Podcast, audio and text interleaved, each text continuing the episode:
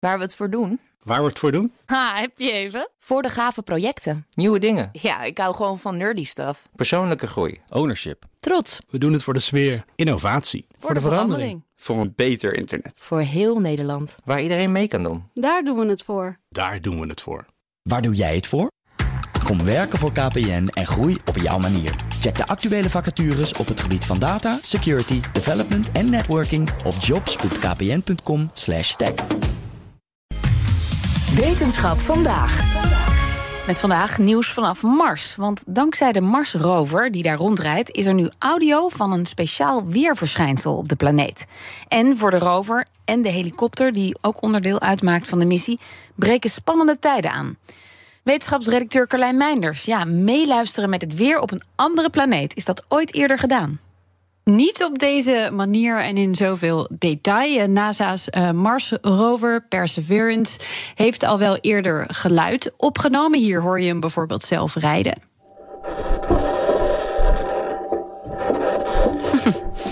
dat is ook al heel mooi dat Ja, dat is gelukt. Piept en kraakt een beetje. Het piept en kraakt een beetje, ja. Het zullen de steentjes zijn waar die overheen moet, denk ik. En de instrumenten aan boord. Ehm, Roger Wiens, hoofdonderzoeker en bediener van het Supercam-instrument op de Mars rover. Een van de zeven instrumenten aan boord en het instrument waarop de microfoon zit. Vertelde dat ze zelfs al heel vroeg in de missie geluk hadden. on the, the first day of the landing uh, back in February of 2021, uh, we did a, a basically a health check of the instrument. And at that time, the uh, was still folded down on the deck of the rover. But we did turn on the microphone and we started to hear the wind. So it was really exciting. Later zijn er ook nog wel wat betere opnames van gemaakt. Ook heeft de microfoon inmiddels geluid van de vliegende helikopter, die ook eh, mee is, Ingenuity, opgenomen. Dat, dat lukte van een afstand was ook een totale verrassing. Want volgens theorieën over hoe geluid zich zou moeten gedragen op Mars, zou dat helemaal niet van zo'n Oh. afstand moeten kunnen. En nu hebben ze dit opgenomen.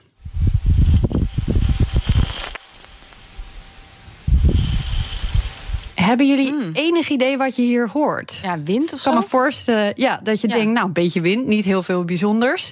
Eh, als je goed luistert, dan hoor je de wind toenemen. Dan valt hij even weg en dan komt hij weer terug. Wat je hoort is de allereerste opname van een dust devil, een wervelwind op Mars.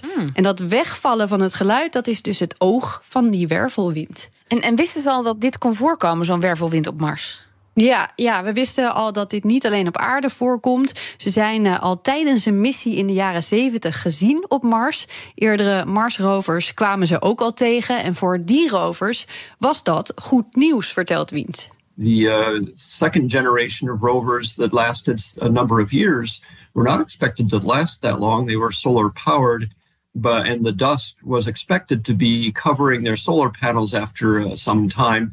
But uh, we found after the landing in that case that their uh, solar panels were dusted off by by wind events, and we started to figure out that that they were the dust devils. Oh, ze kregen hulp. Ze deden het juist langer dan verwacht, omdat ze werden schoongeblazen. Precies, ja, ja, omdat het stof van de zonnepanelen werd geblazen. En tijdens de huidige missie heeft het weerstation er ook al aardig wat waargenomen in het gebied waar de rover nu zit.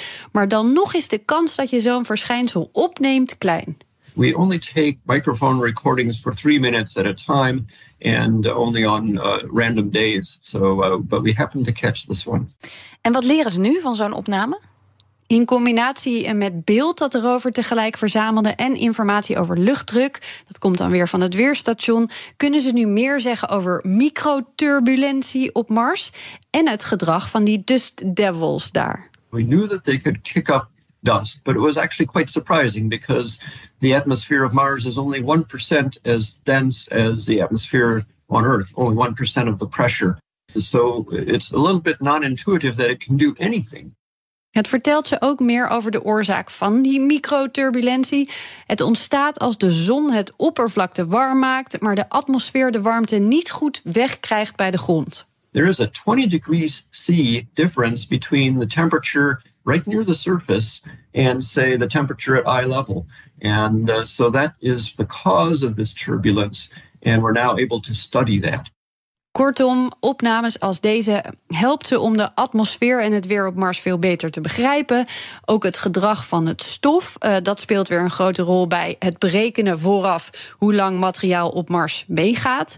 Uh, wat we in ieder geval weten is dat een rover of antenne, dat gebeurde in de film The Martian, daar sneuvelde een antenne door heftige wind. In het echt niet hoeven te vrezen van deze wervelwindjes, ondanks dat ze, nou, deze was zo'n 100 meter hoog. Oké, okay, gelukkig. En wat wordt het volgende avontuur van de rover?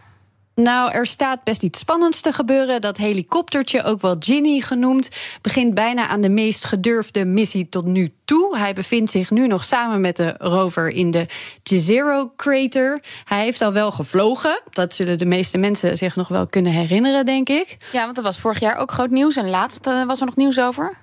Ja, precies. Uh, uh, vorig jaar maakte die de eerste gestuurde vlucht op een andere planeet ooit. Inmiddels is de 36e achter de rug, waarbij hij meer dan een uur heeft gevlogen. Dat was een record. Tot nu toe dacht de helikopter, die eigenlijk maar vijf vluchten mee zou moeten gaan, alleen dat Mars plat was. De software die erin zit, die liet hem nog niet zien dat er ook hoogteverschillen in het landschap zitten.